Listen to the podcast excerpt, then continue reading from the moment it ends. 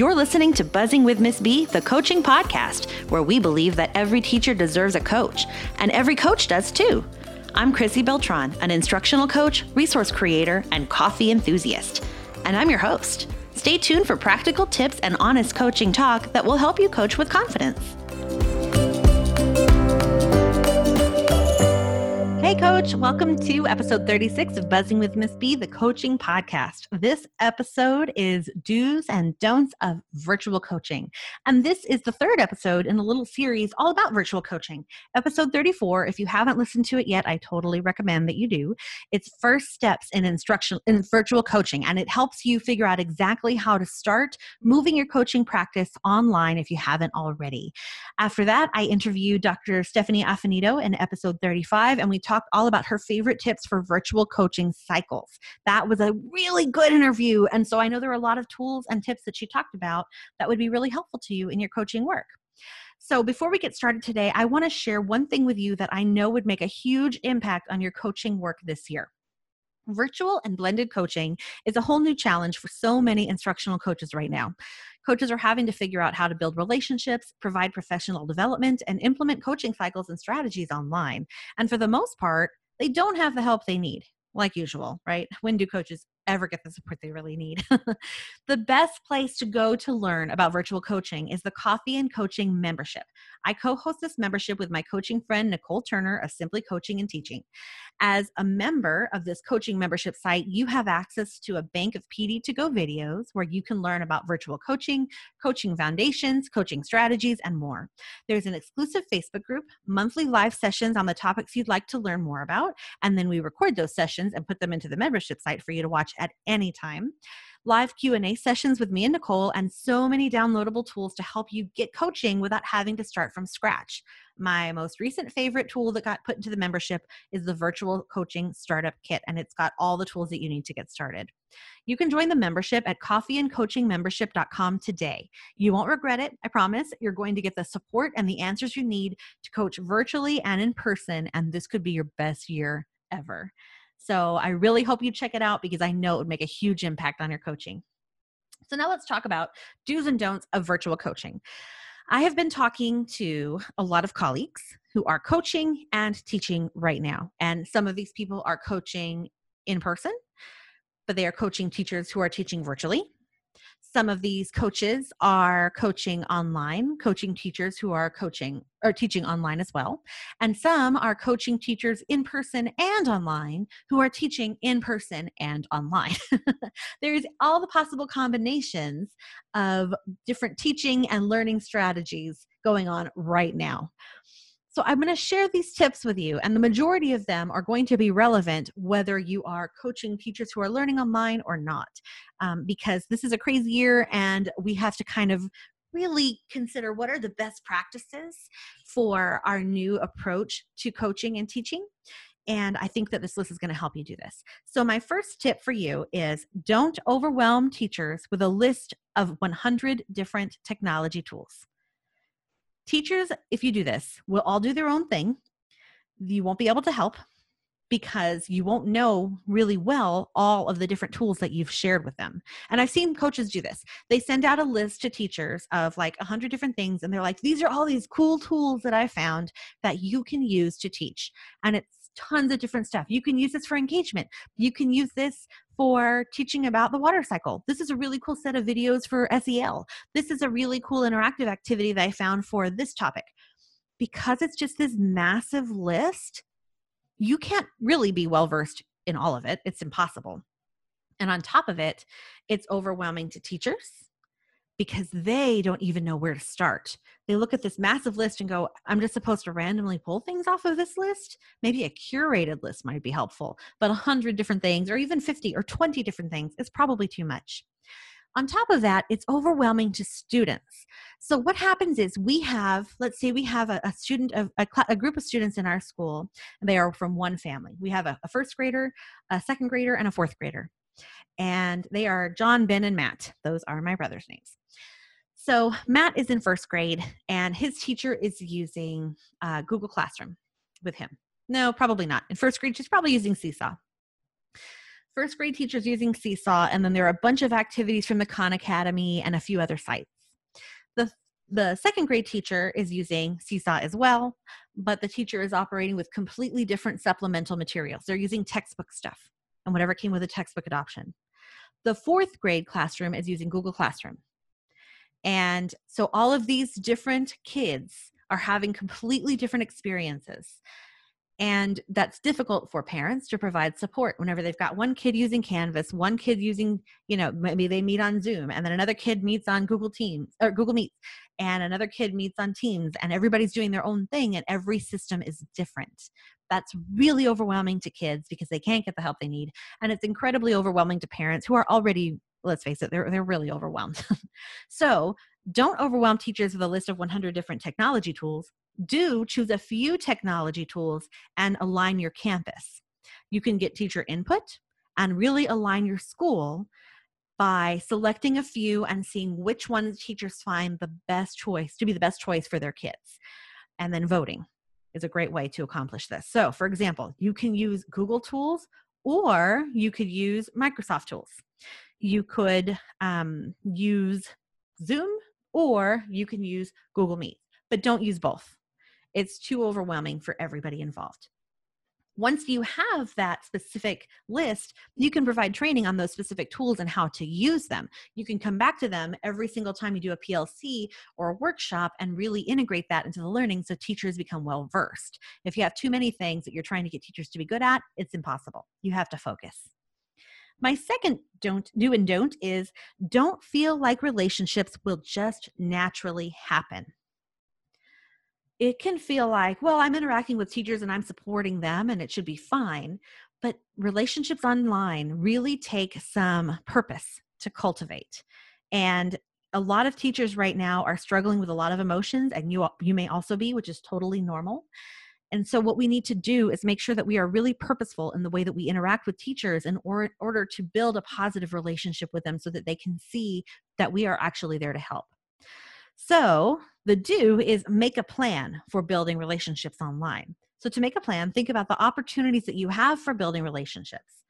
And you could use things like virtual conferencing, writing letters and postcards, sending positive images in email, playing games together, telling stories. All of those are different strategies that you can use to build a positive relationship with teachers. Another really great strategy is the 10 2 strategy. For 10 days, choose one teacher that maybe you haven't had a good relationship with in the past, or maybe you really kind of can't figure them out and spend two minutes every day for 10 days doing something to build a relationship with this teacher. It could be sending a positive email, it could be sending a little image um, using whatever uh, messaging service you're using. You could write them a little note and send it in the mail. You can, um, in a video conference, you can, you know, say something positive to them or ask them a question about their home and and their, their pets and their children, just to kind of build those relationships. But be really purposeful in selecting that teacher and then um, focus on doing that to build the relationship over time. My third tip is don't think you have to know to dump everything about coaching that you already know and then start over. So I talked about this in episode 34 whenever I introduced the first steps for virtual coaching. Um, so I'm not going to go into it in too much depth here, but I want you to know you already know a lot that is going to support you on your virtual coaching journey. So do transfer what you know about coaching to your new role. And I talk about how in this episode, I gave you the example how you could take a piece of paper and divide it into two columns. And on the left, you write a list of things you would usually do as a coach, like facilitating PLC, reviewing assessment data, planning collaboratively, etc. And on the on the right, you can visualize what that will look like in a vi- virtual setting. And basically, you're building a bridge from the left side to the right side using technology. You're shifting your medium, but you're still providing those supports. So don't dump everything that you already know. Use what you know to build your coaching role. My fourth tip is don't assume teachers know what you're doing as a coach now. they might not have even known what you were doing as a coach before, to be honest, because sometimes teachers don't know what things look like unless they personally see it in action. And people who are not working in the classroom are sort of a mystery to people who are working in the classroom. So, whenever we make assumptions that teachers are going to know what we are doing as a coach, we are always wrong. we always get the we always get it wrong because teachers are making assumptions too about what they think that we our job is as a virtual coach, they probably cannot envision where all your time is going. They probably can't do that unless you're spending a lot of time working with a very specific group of teachers. That group of teachers may know what you're doing, but the other ones don't. So we cannot assume that they know what we're doing. Instead, we do need to explicitly introduce our role. And I talk about how to do that in episode 34 about how to build your coaching menu and host a Meet the Coach event that is going to explain to teachers exactly what you're there to do and get their input on what kinds of support they would like. So, my next number five don't offer a million supports at the beginning and realize you aren't actually prepared to do all of those things. So, I mentioned the coaching menu, and on the coaching menu, you're actually going to place the different kinds of supports that you have to offer to teachers and that's for virtual coaching or blended coaching. If you start out with that coaching menu being chock full of a million different things, first of all, it's overwhelming. And second of all, you have to really think about whether you're prepared to provide those supports to teachers or not. If you're not actually prepared to provide the supports to teachers, do not stick it on the menu. Uh, if you're not comfortable with things, give yourself time to get comfortable with what you already can do, and then you can add new things to that plate.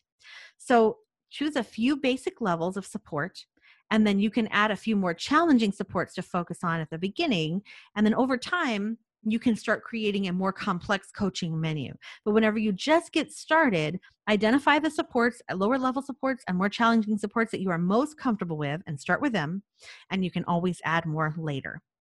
I actually have a sample coaching menu, a virtual coaching menu for you that if you go to the show notes today, that you can get a hold of a copy of that and it will be free. And that is Buzzing with Miss B slash episode 36. That's where you will find that virtual coaching menu in the show notes. And um, you will be able to download that for free and get yourself started if you're unsure of what that coaching menu could look like. Buzzingwithmissb.com slash episode 36.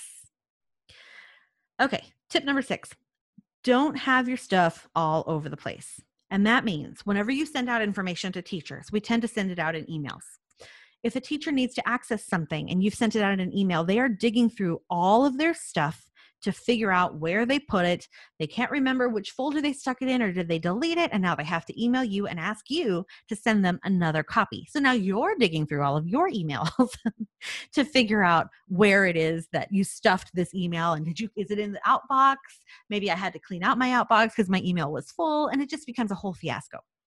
Instead, do create one hub where teachers can find everything that they need if you create one spot with everything in it, teachers can be independent locators of information.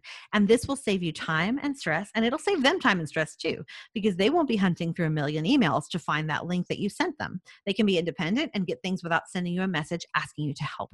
And one easy way to do this is Google Sites. Google Sites are tremendously easy to use. Um, they are not they're not complicated to the like visually you can look at them and they are simple and it is easy to locate what you want. You can connect them to your google form for people asking help for help. You can add um, downloads for people if they want to get the coaching menu they can just download it right there. That's probably the easiest way that you can do it. You could also do a smore but that's more of a newsletter uh, format um, and then there are other places like many schools have websites as well that you can use um, to create, or a Canvas classroom, those kinds of things, where you can create a hub. But no matter what source you use, create a hub where teachers can find everything that they need uh, without asking you all the time. That kind of leads me to the next point. Don't make yourself available 100% of the day. So sometimes what happens, especially whenever we're working online, is we feel like, well, I just got an email. I heard the little bling while I was sitting here working on something else. So I'm just going to respond really quickly. Or, oh, I got a text message. I'm going to pause what I'm doing and respond on this text message. So instead of staying focused and really getting done what it is that we set out to do, we've inter- interrupted ourselves three, four, five times in a 30 minute span to respond to teachers immediately. When we do this, for one, we're telling teachers that we are always available, which isn't really realistic. And we're also interrupting our train of thought so much that we're actually diminishing our productivity. So if you're working on your Google site and you pause three times to respond to somebody else, you've actually shut down that stream of consciousness, that workflow that you had going on Google Sites, and you have to refocus your mental energy back onto Google Sites every time you come back from that distracting task.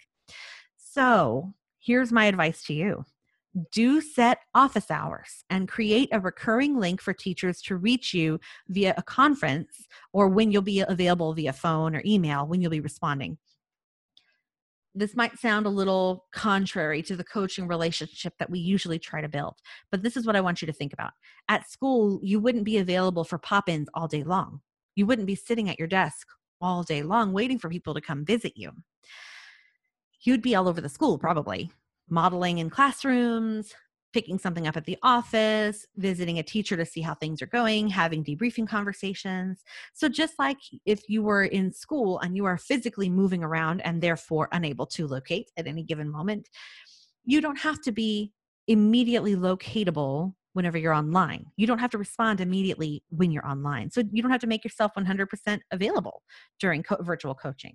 Instead, you set these office hours so people know where to find you and when you will be available. You could say that it'll be 1 to 3 every day or 3 to 4:30 4 days a week you just want to be consistent and you want to have it posted. So I recommend putting that in the hub that I mentioned in my number six tip, um, that hub where you have your one virtual coaching office you can actually put your office hours on your virtual coaching office so people can access you at that time and they know when you will be able to respond. I would also recommend sharing a reusable Zoom link, a recurring Zoom meeting, so that everybody can reach you there at a specific time of day. So then you pop open your Zoom meeting and you're just there. And as people are trying to get a hold of you during that time, they could jump in on that meeting just as if you were sitting in your office and they would come by your office at school. So any sort of communication is reserved to respond to in this time. You can reserve you can respond to emails you can respond to phone messages or text messages during that office hour time frame and people know to expect when you will be responding. Another really great tool that you can respond to um, during this time is Voxer. Voxer is a messaging app that you can get on your phone. It's free. And you can message teachers with voice messages and they can send them back to you with a voice memo. And it's just a little bit more personal than a text message.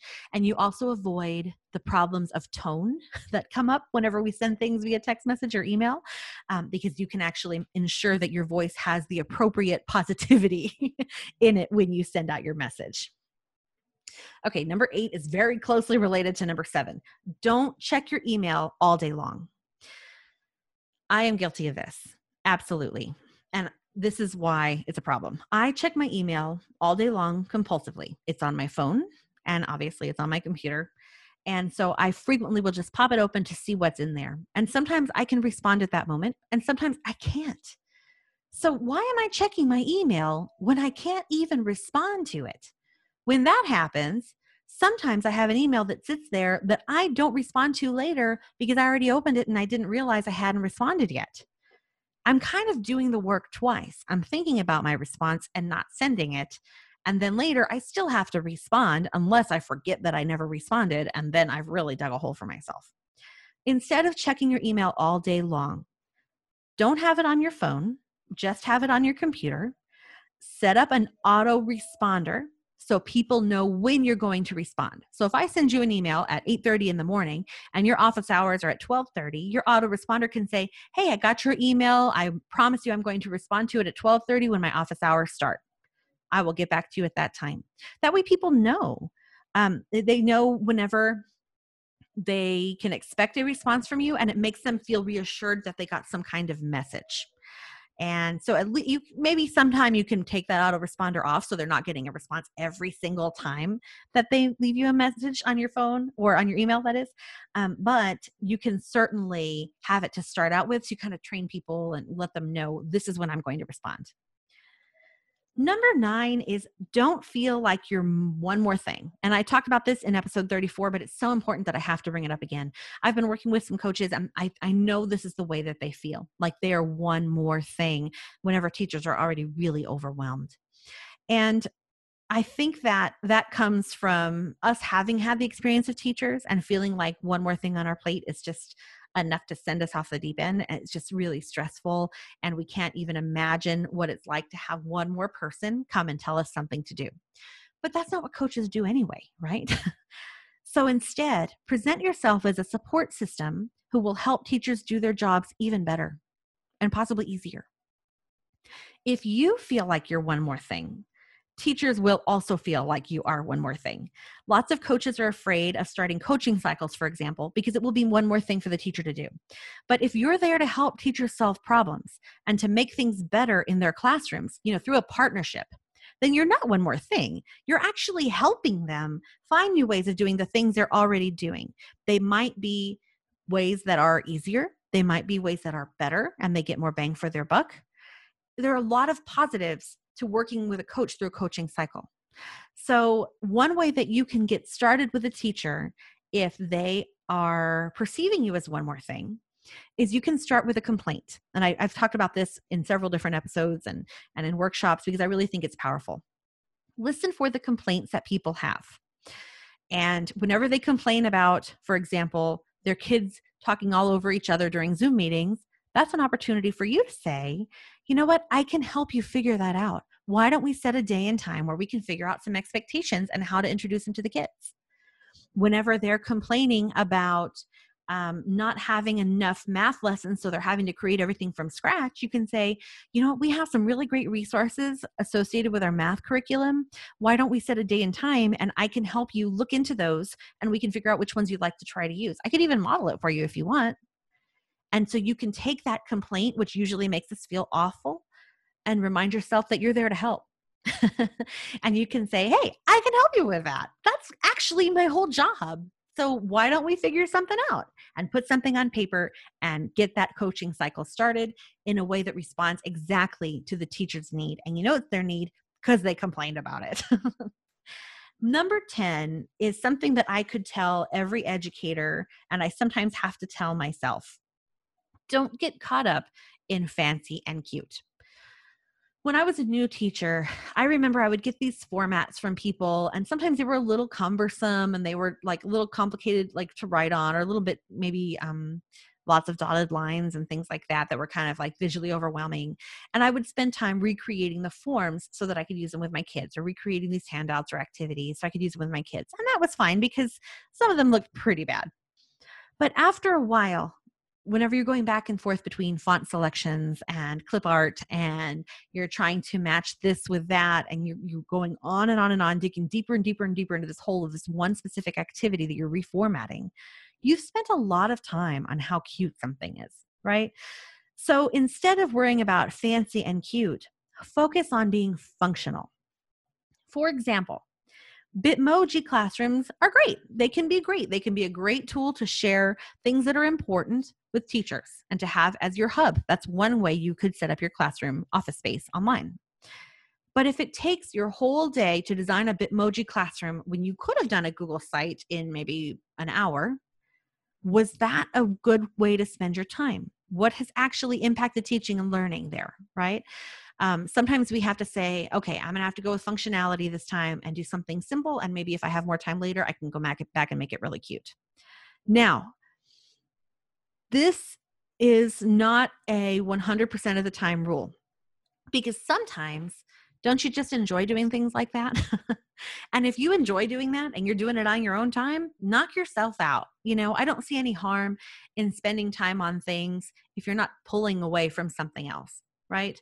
Um, if you are spending your time on the, in the evening working on your Bitmoji classroom because it's something fun for you to do, go for it, do it.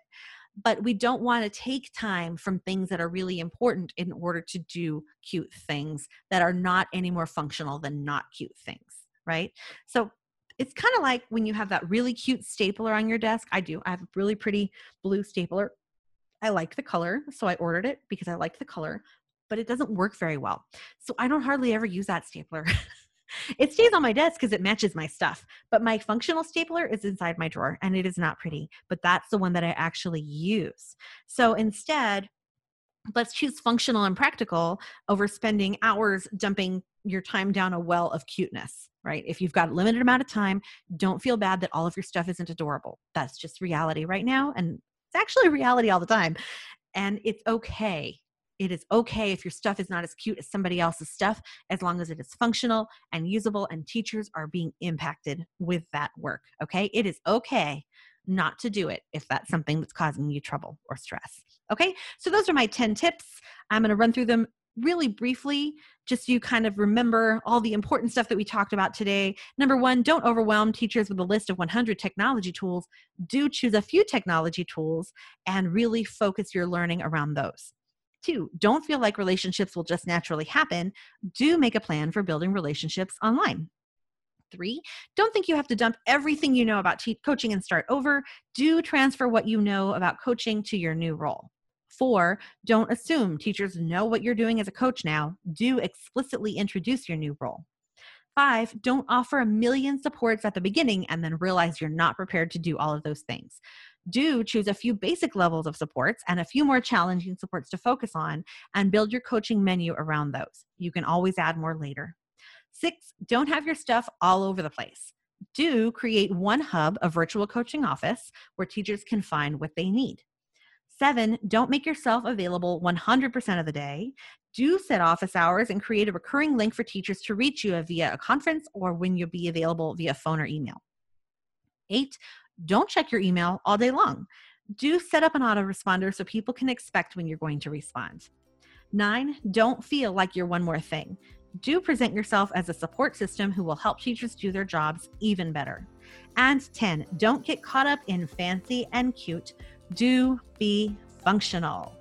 So I hope that those 10 tips were really helpful to you. Do's and don'ts are an easy way to think about the work that we're doing, kind of simplify some of these really complex ideas. If you liked this episode or if you had a favorite do or don't, I want you to share it on Instagram and tag me at Buzzing with Miss B so I can see what you think because I love to hear from coaches who are benefiting from this work and to see what your thoughts are about how you are applying it to your coaching.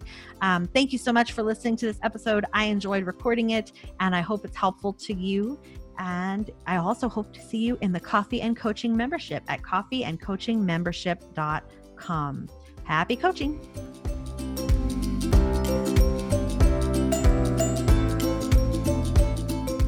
Thank you for listening to Buzzing with Miss B, the coaching podcast. Want more coaching ideas? Check me out at buzzingwithmissb.com and on Instagram at buzzingwithmissb.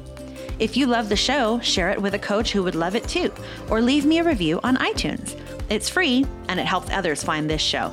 Happy coaching!